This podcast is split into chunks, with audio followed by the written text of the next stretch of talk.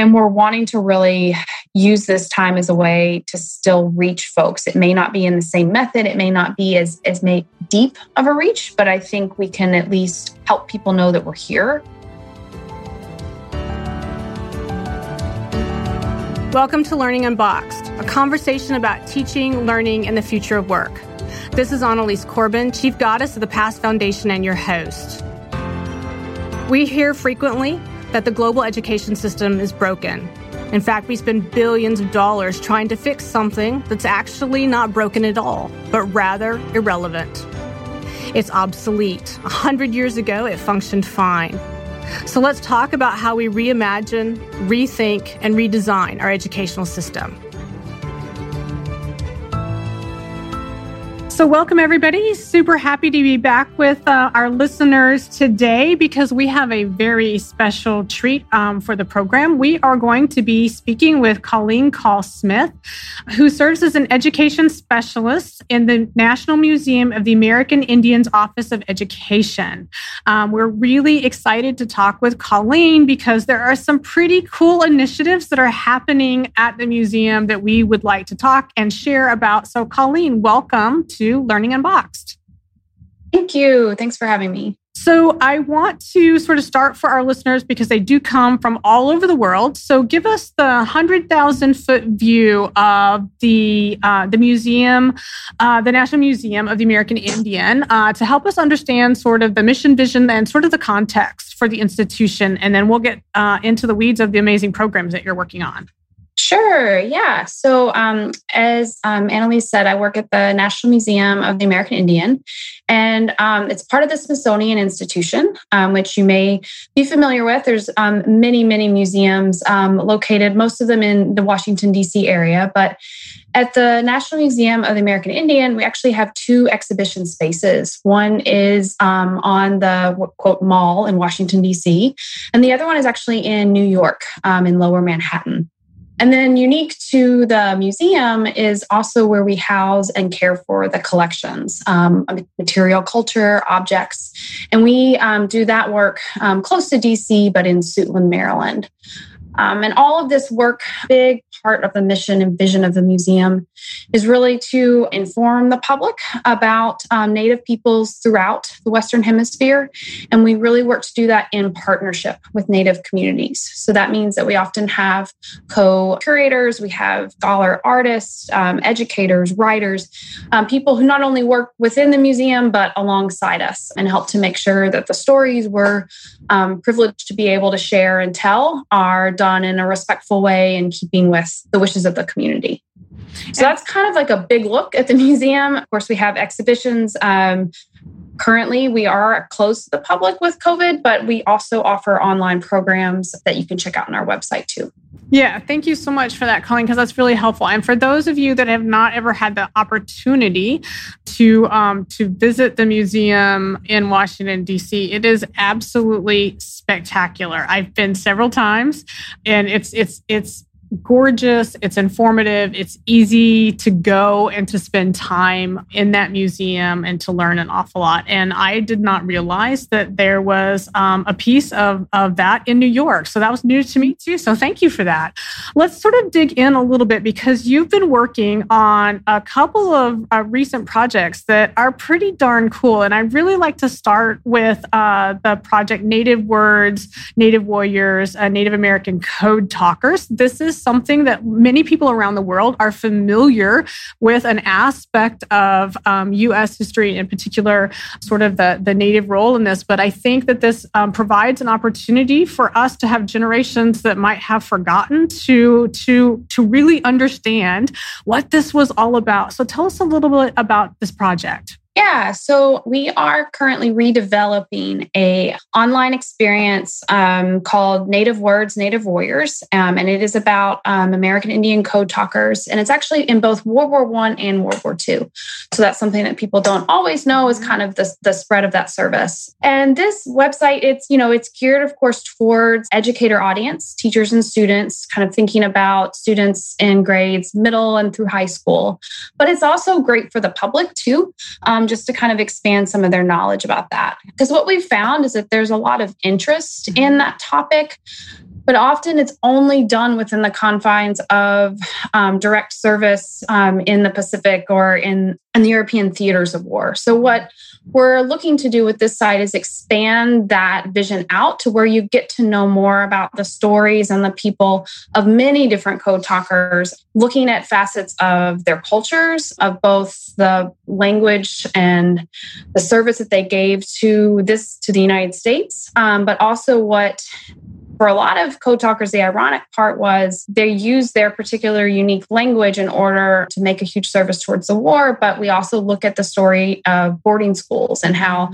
that was an effort within the United States to undercut those languages. Right. So, what we're aiming to do is not just have it to where it's only one one little part of just as we study about other people who provide service in wars they're they're not limited to just that experience right? It's their whole lives. And so we look to do that by also thinking about how when they came home ways of reentering into society into their cultures ways they did get recognition but also challenges that they faced with that. So wanting to kind of expand that out to get a more complete picture um, of those stories. Yeah and yeah that's really really exciting and so desperately needed because i, th- I think that you're correct. You know sort of my bumping in with folks right in and around the world whenever this topic comes up, it's a very, very narrow understanding. It's really clear of sort of what what this was and what was going on, what was happening, and who are the people involved. And so I love the fact that you're expanding it out to include the the individual human stories tied to all of this because it's so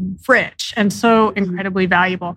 So this is going to be launching, I think, from the information that you sent um, in November um, this coming year ish. So uh, from the sort of teacher perspective. So what's the the body of resources that are, are going to be available? What should we be looking for come november when i'm hoping that we can send you know teachers from around the world go find it go pull it go grab that stuff? What is the stuff going to be yeah, sure. So it's a really immersive, and for lack of a better term, I'll call it a website. But it's um, and it's going to be housed in our um, education initiatives kind of home base, which is Native Knowledge 360. It's part of the museum. It's part of our education vision and goals. Um, but on the museum's website, we'll have the Code Talkers um, resource, and it's organized the mat, um, kind of through different themes where students and teachers have the opportunity to go right in and experience kind of what it looks like to start with the understanding of native languages and why those are so crucial and important how they continue today but also how that's so much linked with um, native cultures. And then there's a chapter. So it's kind of organized almost you could think of it maybe as like a digital storybook. Mm-hmm. Um, and we follow two particular um, code talkers kind of throughout, but broaden out their experiences so that students and teachers are getting to understand um, kind of how those are representative of the larger span of service um, that was provided. So, from languages, we move into how um, the chapter of boarding schools and what that meant for for many people. It's a complex and it's a tough topic because it's um, it wasn't wholly uh, devastating, yet at the same time, it does undercut a lot of what students learn about with native language and those ties to culture. And then there's a chapter on service itself, so on code talkers in World War II um, and World War One. And then we move into the coming home, getting a sense of what was what were things like as you're trying to reenter back into your communities. Um, and there's a lot of parallels, right, with mm-hmm. other service members, not just Native peoples in that chapter. And then finally, it kind of looks at the recognition and efforts to celebrate and honor that work, but how that's also done in parallel with some really tough times. Um, harsh conditions that um, many Native peoples face coming back. Um, and there are some parallels to draw as with other members of the service who come back in, um, especially you know African Americans, um, where they're not treated as full citizens given some of those same rights. So, I mean, it's not it's it's not a light it's not a light resource, but it's also not. There's a lot of I think hopeful elements, a lot about resiliency, and trying to make it a broader conversation. So hopefully, it's going to spark more questions from teachers and students and wanting to learn more um, about not just this period in American history, but kind of Native stories throughout the country's history. Right. And are there activities or modules that are tied to sort of the, the chapters in the story? So, real sort of hands on or opportunities for the teachers and the students to collaboratively learn in the space? Yeah, absolutely. So, um, what we've done, and we you know did some testing with teachers. That's mm-hmm. a big part of our work is to make sure that kind of the ideas that we're building in our museum space um, do resonate um, with educators and their students. So, what we've done is we have provided teachers with a wealth of some guidance about how to kind of facilitate some of these topics mm-hmm. in the mm-hmm. classroom, depending on their range of knowledge. What we've really gotten to learn is that a lot of educators out there want to include more Native voices, more Native perspectives, but are sometimes nervous they'll do it wrong or they don't have some of the supporting um, content or even just things like knowing how to say Native names or, um, you know, nations and tribes. So some of those things are built into it to where we give pronunciations, we provide some of that context. And then for students, what we do is give um, some activities where they can really work on building critical skills um, through learning about these stories. So, a lot about argumentative writing, um, building out different, some of their own questions that come from the text, um, as well as even practicing some of the skills they need for what we're hearing more and more and know from some experience the challenge of operating in an assessment based environment. Yeah. And so, something we found is if teachers um, are hesitant to bring some of that content in because there's so much pressure to get to a test what if they could use some of our materials to help students get ready to test those skills? So we're we're using that um, in this website and i think it's going to be pretty successful. We'll be excited to get more teacher feedback on that. Yeah. but all of that's kind of housed in the site itself. That's really really wonderful. And we advocate for the same thing at the Past Foundation. And so um, i'm thrilled to hear you say that. And we will definitely make sure that as we share out that we remind teachers that you know there's so many opportunities. There's great content from lots of different places that allow you to replace the thing that you have to do anything anyway mm-hmm. um, with a, a, different sort of voice a different lens a different context to still gain the same skills so that you're you're you're not you're you're not having to do you know another thing but you're replacing it with something that is really relevant um, very rigorous and developed for today's uh, today's outcomes. Uh, so that's really wonderful. So thank you for that. So let's revisit a little bit about um, the the native knowledge 360 because that is where you you are plugging in a variety of the different efforts that you're making. So help us understand a little bit more about what that is in totality.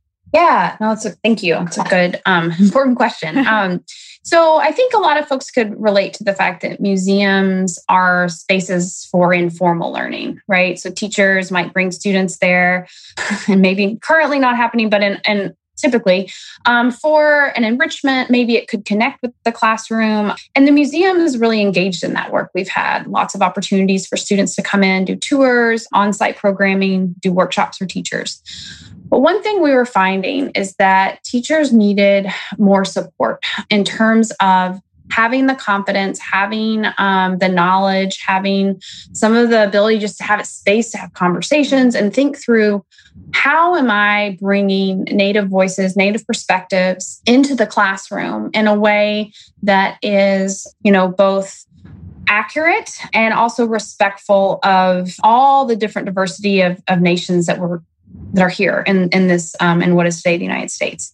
And this comes from a long history of not doing good by teaching Native American content in schools. And our team actually did some studies and looking at how textbooks cover the content. We've also looked at uh, studies on standards and what's there and what's not. And a lot of it is either erasure, um, it's not present, or it's very isolated to the past. Right.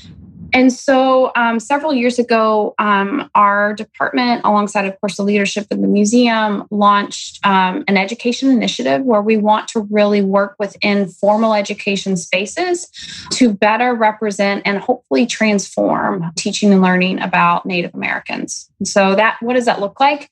It's building out more and more resources that are classroom ready, that have the content and kind of confidence from the museum and working with Native communities so that teachers know what they're using um, is accurate and um, is fair and represents the diversity of Native perspectives. Um, we've developed a set of essential understandings, which is like a framework for thinking about how you could start to build out more inclusivity with Native voices in, in a classroom context. So that's a tool that we like to work with educators on through workshops, through training. Um, and it's about building out more partnerships and, in particular, working alongside with teachers so that we learn from them about how what we're developing is meeting their needs, but then they also can come and do trainings. We have a summer um, institute series. This year we did it online, but where we really work to immerse teachers with our collections, curators, with native scholars. So, I mean, it's it's about trying to turn a table on how students um, are taught about Native Americans and how how do we all learn about it because right. it's it's a societal thing, and that's something that we're we're hoping to address. Yeah, and it's really critically important because people, to your point earlier, people do struggle with how to do this and how to do this well. And um, you know, I've worked in in many many places around the world, certainly uh, lots of places in the U.S. And one of the things that that I have seen, and, and it's very striking, and I've seen it over and over again. And so, as part of why I was really excited about the work that that you are involved in, is you know states that have a a, a predominant Native presence Uh, you know, there's a different level of comfort in places. So I'm thinking about, for example, most recently a few projects that I've worked on in the Dakotas or in Alaska, where where you the the teachers have a different level of of understanding and comfort talking about um, Native history, you know, current issues for Native Americans, being more inclusive, although not always out of, out of, out of absolute fairness. But but there are lots of teachers in places where they don't even realize that they have an active Native presence within their state or their community because it's not visible in the same way as it is in other places. And I do think that, and I've I've heard seen seen seen and heard this over and over again that there are teachers who have no idea what to do with this content, right? And so I think that it's mm. really, really critically important the work that that you're doing and your team um, is doing to help teachers very broadly, no matter where you are, where you're teaching, what community that you're in, know that there's a, a, an amazing opportunity and, quite frankly, a necessity to bring Native voices into your active teaching and learning every day. Um, mm-hmm. Um, and so, where and how that's possible um, is really, quite frankly, a wonderful thing it's an asset. Yeah. And it's been, it's, I'm glad you brought up the kind of also the diversity within the United States of, mm-hmm. of teachers, no matter from those who are very much part of or maybe native themselves, you know, within those communities where they might even have relationships with tribes, or tribes have been so active and proactive with mm-hmm. having a voice in the education landscape in states like we've really learned from um, some of our partners in Washington State and Montana, who mm-hmm. um, are also doing some incredible work um, to make sure that those players are always kind of operating alongside. But what kind of came to mind was in our one of our previous summer institutes it was really neat to see some teachers from the dakotas from montana and even other other states as well kind of almost partnering was probably too formal of a word but getting together with teachers who are like i just want to try to start but i don't really know where to go and like exactly. having this kind of place where you can have some brave conversations and kind of acknowledge where your lack of information is so that that kind of partnership we also want to help to bring together where teachers are working with each other to kind of help hey i, I tried this out um, and i had some success you know in, in reaching out to the tribe or um, i'm learning a lot just from kind of stepping back and listening or reading these posts. So it's building i think that kind of community which i think educators already naturally do, but mm-hmm. around a topic that hasn't always gotten as much attention. I also think the other thing that's really wonderful about the approach that the museum is taking is the fact that not only are you giving these educators the content, which is fabulous, and the professional learning community, which you've established through these workshops and these cohorts of teachers coming together to talk about these things together, but you're also giving the, the participants a, a, a place, if you will, a place and a, and a group of people um, to have conversations that can be fairly uncomfortable, especially mm. for privileged folks who don't even understand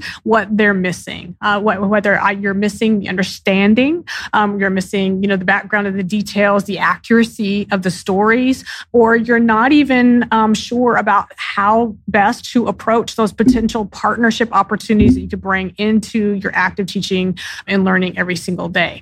Because I mm-hmm. think that oftentimes one of the things that we see, especially when you're talking about teaching cultures that different than whoever is the instructor instructor in that space that sometimes folks get hung up on being uncomfortable about not sure how to have the conversation. Um, so that's a really important piece because, quite frankly, as as as as we know, there's a lot of learning that can happen in that uncomfortable space. Mm-hmm. Yeah, no, for sure. I mean, I've I've also had that for myself, uh-huh. you know, in terms of how I've grown professionally. I started out in the classroom. Um, I taught uh, middle and high school social studies in um, Kentucky and Virginia and parts of DC before shifting into this work. And I kind of thought that I always did a good job by seeking to bring more, more and more voices into the um, narratives that you know we kind of build for students. I did a lot of work with civics, but one, you know, it was kind of a few weeks in, or I don't know, it was probably later into my um, time at the museum. It dawned on me that I'd never, in my study of civics, really had students focus on tribes as nations and their mm-hmm. role uh, alongside states um, and then but also with the federal government and the role of treaties within that i mean that's a huge part of this mm-hmm. country's mm-hmm. history and it's an incredible amount of opportunity for reflecting on contemporary issues today and where we are with it so things like that that you know and i do share that with folks like i've, I've feel enormously grateful that I've had the opportunity to learn from and, and work with my colleagues. And it's just, you know, I, having spaces to kind of step back and allow yourself to realize where those are and then seek mm-hmm. out the information in a way that you feel like it's trustworthy and knowing where to go. So seeing that kind of work happen with educators has been really inspiring for our team. And we want to continue to kind of make sure that uh, folks out there can feel like they can reach out to us and let us know, you know, what big topics are they really want to dig into, but they don't necessarily have the support to do. Or if we know they're teaching, for example, about um, the gold rush, right? If that's mm-hmm. while there isn't a national curriculum, there are, you know, spots along different states that really rise up.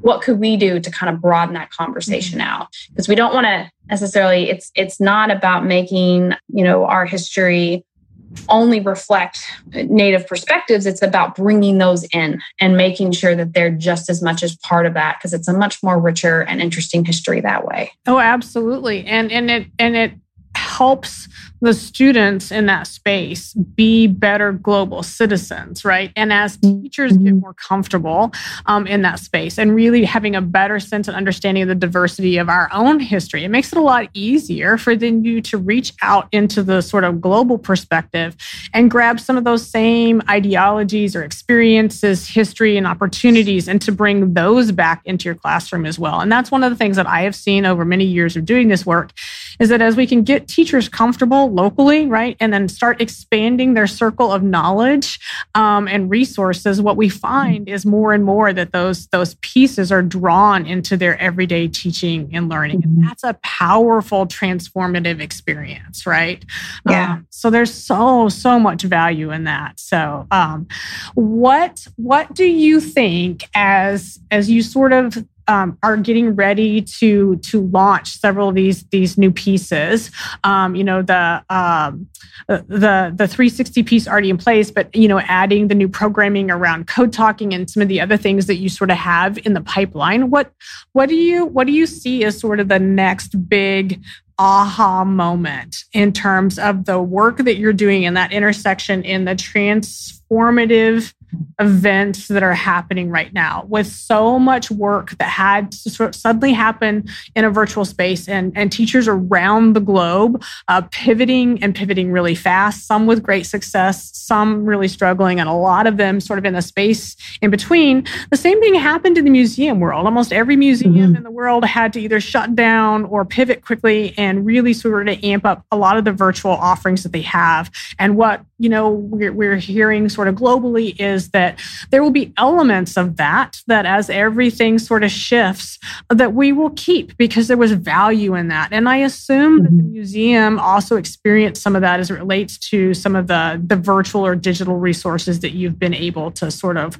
launch in this pivot moment so what does that look like for the institution moving forward yeah, that's um we're kind of in the thick of that right now, figure, trying to figure that out. Um so I mean I can speak to where, you know, I what I see from where I'm positioned within that. And I mean there's a lot of thoughtful attention going to the value and the purpose, right, of what we do. And how how can you still maintain maintain that while having to shift to how how that's delivered. And you know, one thing that we really saw this um, summer when we had to very quickly, which isn't always easy at the Smithsonian, um, shift gears to do a virtual um, teacher institute was the sheer number of people interested and wanting help in this area. Like we were blown away.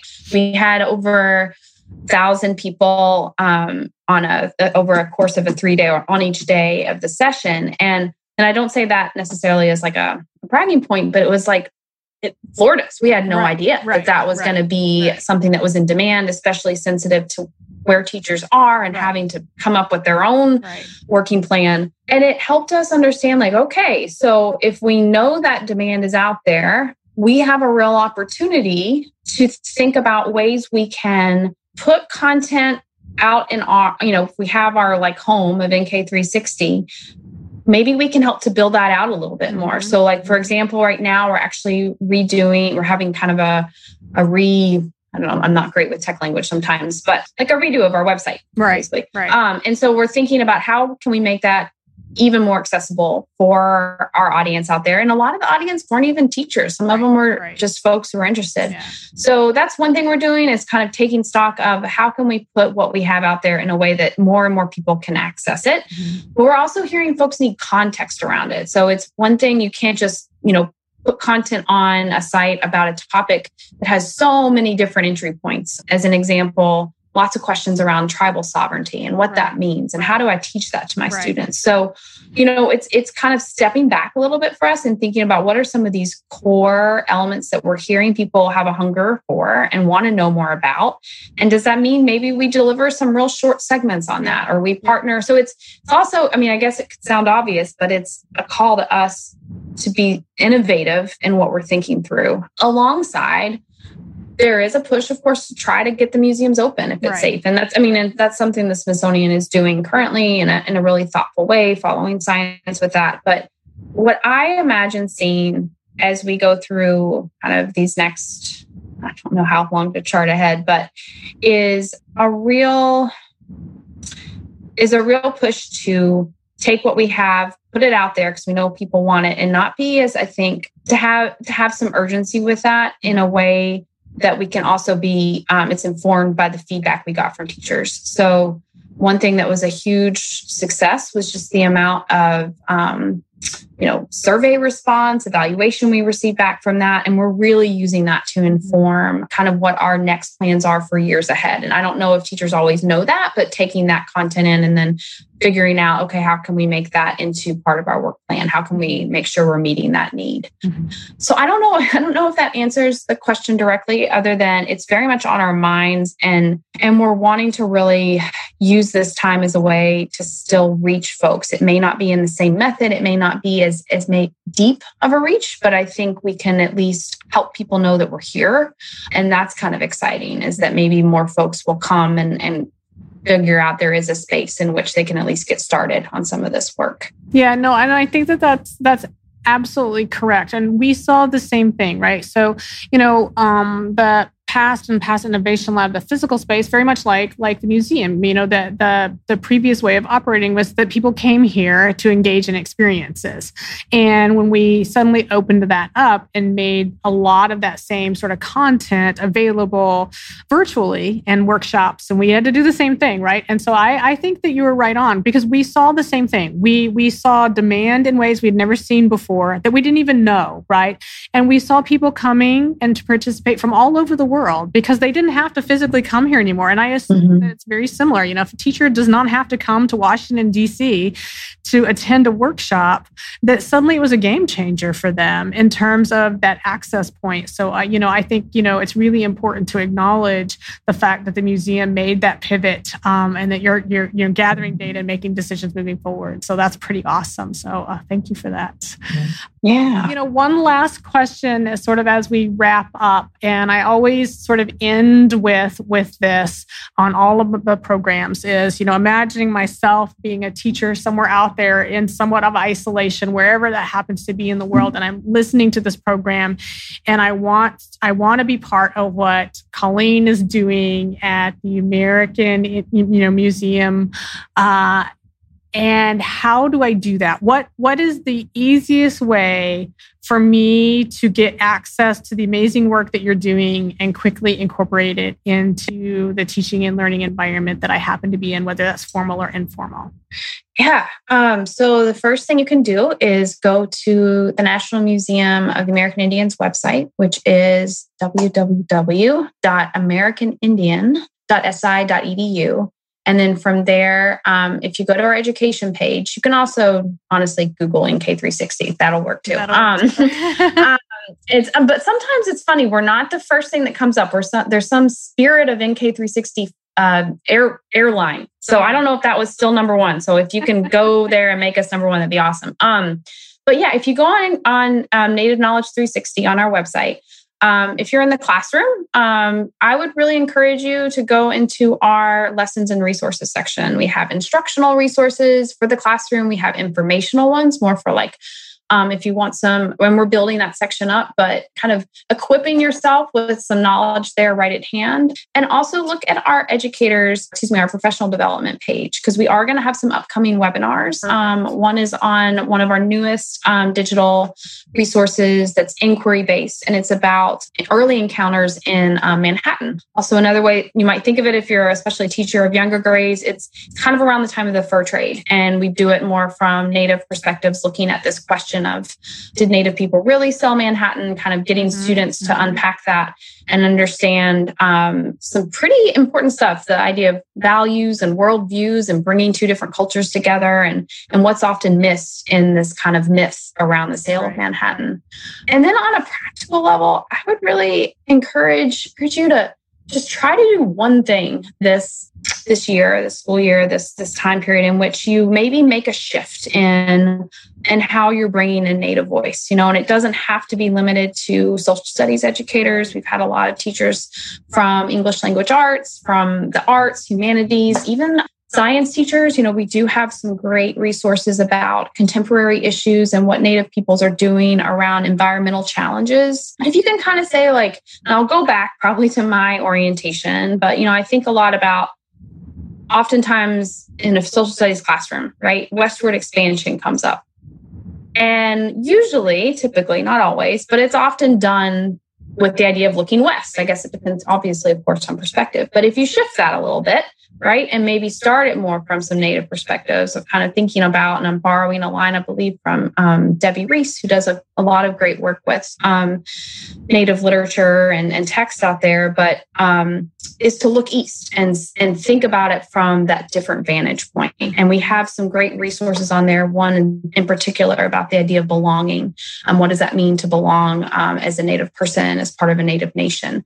Um, and just yeah don't feel like you have to do it all at once um, but maybe find one thing that you could do to shift to change or if you're already doing those things share that out so that other teachers around you kind of could see you as a, a person of support they could come to That is absolutely great advice. And uh, hopefully, uh, we will have many, many teachers go to the website and, and in fact, maybe even some reach out specifically um, to you as a result of, you know, sort of hearing the opportunity that's available. So thank you so much, Colleen, for joining thank us today. You. We will yeah. post when we um, let this episode go um, all the links and the resources, and we will make sure that we can easily, teachers can just click on the links and, and get there. They won't even have to hopefully Google it. But thank you so much uh, for joining us today. Yeah, thank you. And take care. Yeah, absolutely. Thanks. Thank you for joining us for Learning Unboxed, conversation about teaching, learning, and the future of work. I want to thank my guests and encourage you all to be part of the conversation. Meet me on social media at Annalies Corbin and join me next time as we stand up, step back, and lean in to reimagine education.